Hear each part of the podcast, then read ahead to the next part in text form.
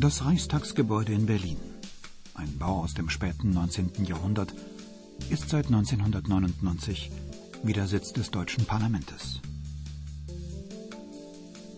Um das imposante Gebäude mit der heute gläsernen Kuppel ist auf beiden Seiten der Spree, die an dieser Stelle bis zum Fall der Mauer im Jahre 1989 Ost- und Westberlin teilte, das moderne Parlamentsviertel entstanden. Bei der Gestaltung der Parlamentsbauten lud der Kunstbeirat des Bundestages international bekannte Künstler zur Mitwirkung ein. Einige Kunstwerke waren umstritten. Über die Installation der Bevölkerung von Hans Hake wurde sogar im Plenum des Bundestages debattiert. Die anstehende Entscheidung des Bundestages über ein ebenso diskussionswürdiges wie diskussionsbedürftiges künstlerisches Projekt in seinem Hause ist nicht nur ein Anwendungsfall für die Freiheit der Kunst, sondern auch für die Souveränität dieses Parlaments. Kunst ist Freiheit, lassen wir sie frei, beweisen wir jene Souveränität, die dem Bundestag im 51. Jahr seines erfolgreichen Bestehens angemessen ist. Reagieren wir nicht mit angstvoller oder heftiger Abwehr, sondern stellen wir uns dem Anspruch und Widerspruch des Kunstprojekts von Hans Hake, liebe Kolleginnen und Kollegen.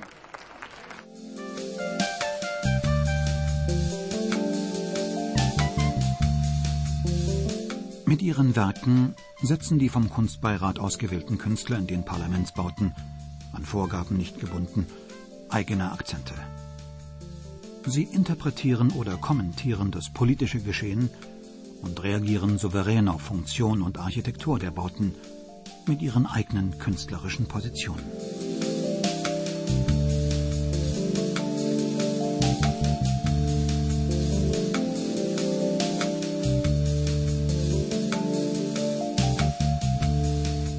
Jens Liebchen, ein Fotograf aus Berlin, hat die Künstler begleitet, hat ihre Begegnung mit dem für sie so ungewohnten Raum der Politik beobachtet und hat ihre Arbeit gleichermaßen dokumentiert und interpretiert. Betreut werden die Kunstprojekte vom Kurator der Kunstsammlung des Deutschen Bundestages.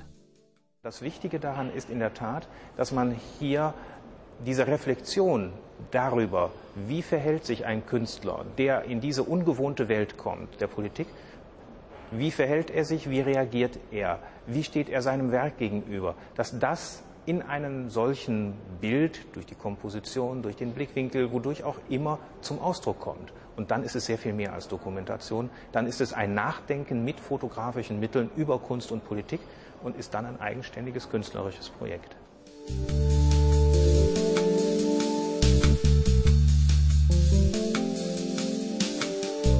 Der russische Künstler Grisha Boskin ironisiert in 115 allegorischen Einzelgemälden sozialistisches Heldentum.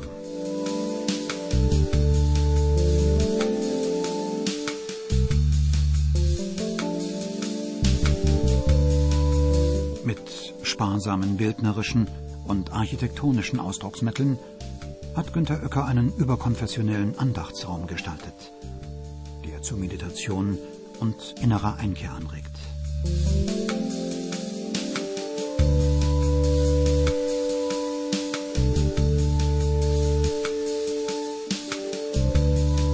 Bernhard Heißig zeigt in seinem expressionistisch aufgewühlten Gemälde ein bewegendes Panorama preußisch-deutscher Geschichte.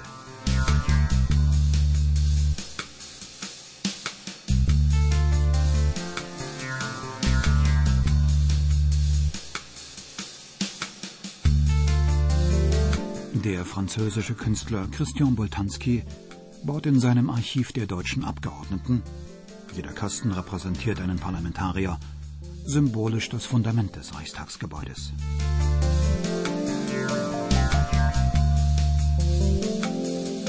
Die vier Rennachter in den Farben der Deutschland- und der Europafahne wurden von Christiane Möbus gestaltet.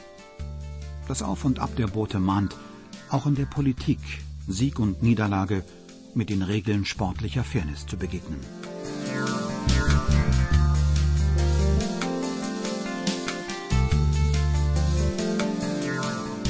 Lilly Fischer lässt auf einer haushohen Innenwand die Silhouetten graziös tanzender Figuren schweben.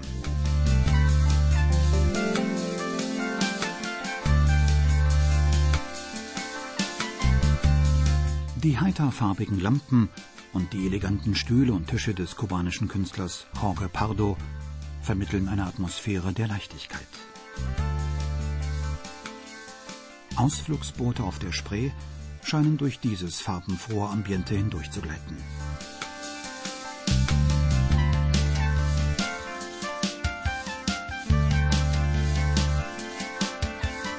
Anthony Gormley hat einen Innenhof geflutet und lässt gusseiserne Skulpturen scheinbar die Wände hinauflaufen.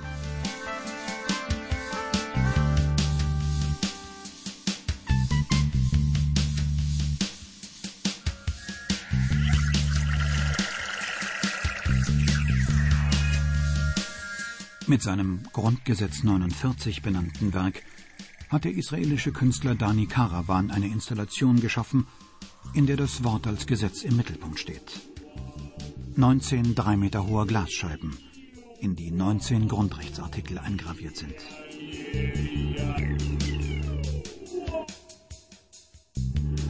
Jenny Holzer hat 447 Reden von Reichstags- und Bundestagsabgeordneten zusammengestellt und lässt sie auf einer Säule als Schriftbänder ablaufen. So wird im Nordeingang des Reichstagsgebäudes durch das Für und Wider des gesprochenen Wortes Parlamentsgeschichte lebendig.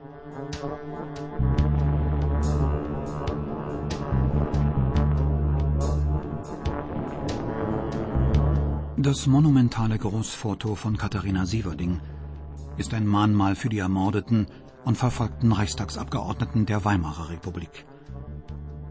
Drei Gedenkbücher auf Holztischen würdigen ihre Schicksale.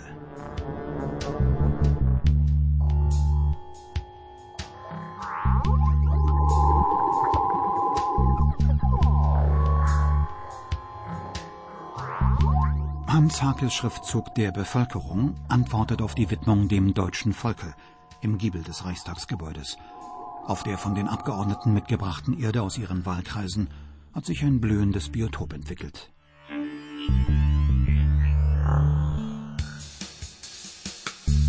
Gerhard Richters imposantes Glasgemälde Schwarz-Rot-Gold spielt mit den Nationalfarben und begrüßt die Besucher in der Westeingangshalle des Reichstagsgebäudes.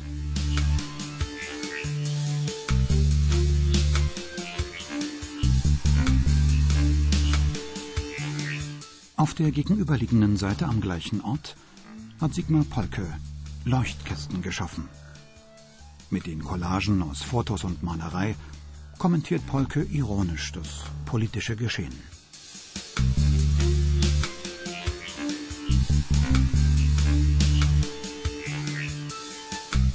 An der Stelle, an der die Spree einst Ost und West trennte, hat Neo Rauch eine großformatige Leuchtskulptur geschaffen. Sie zeigt in strahlendem Grün einen Mann auf einer Leiter – der zum anderen Ufer der Spree hinüber zu winken scheint.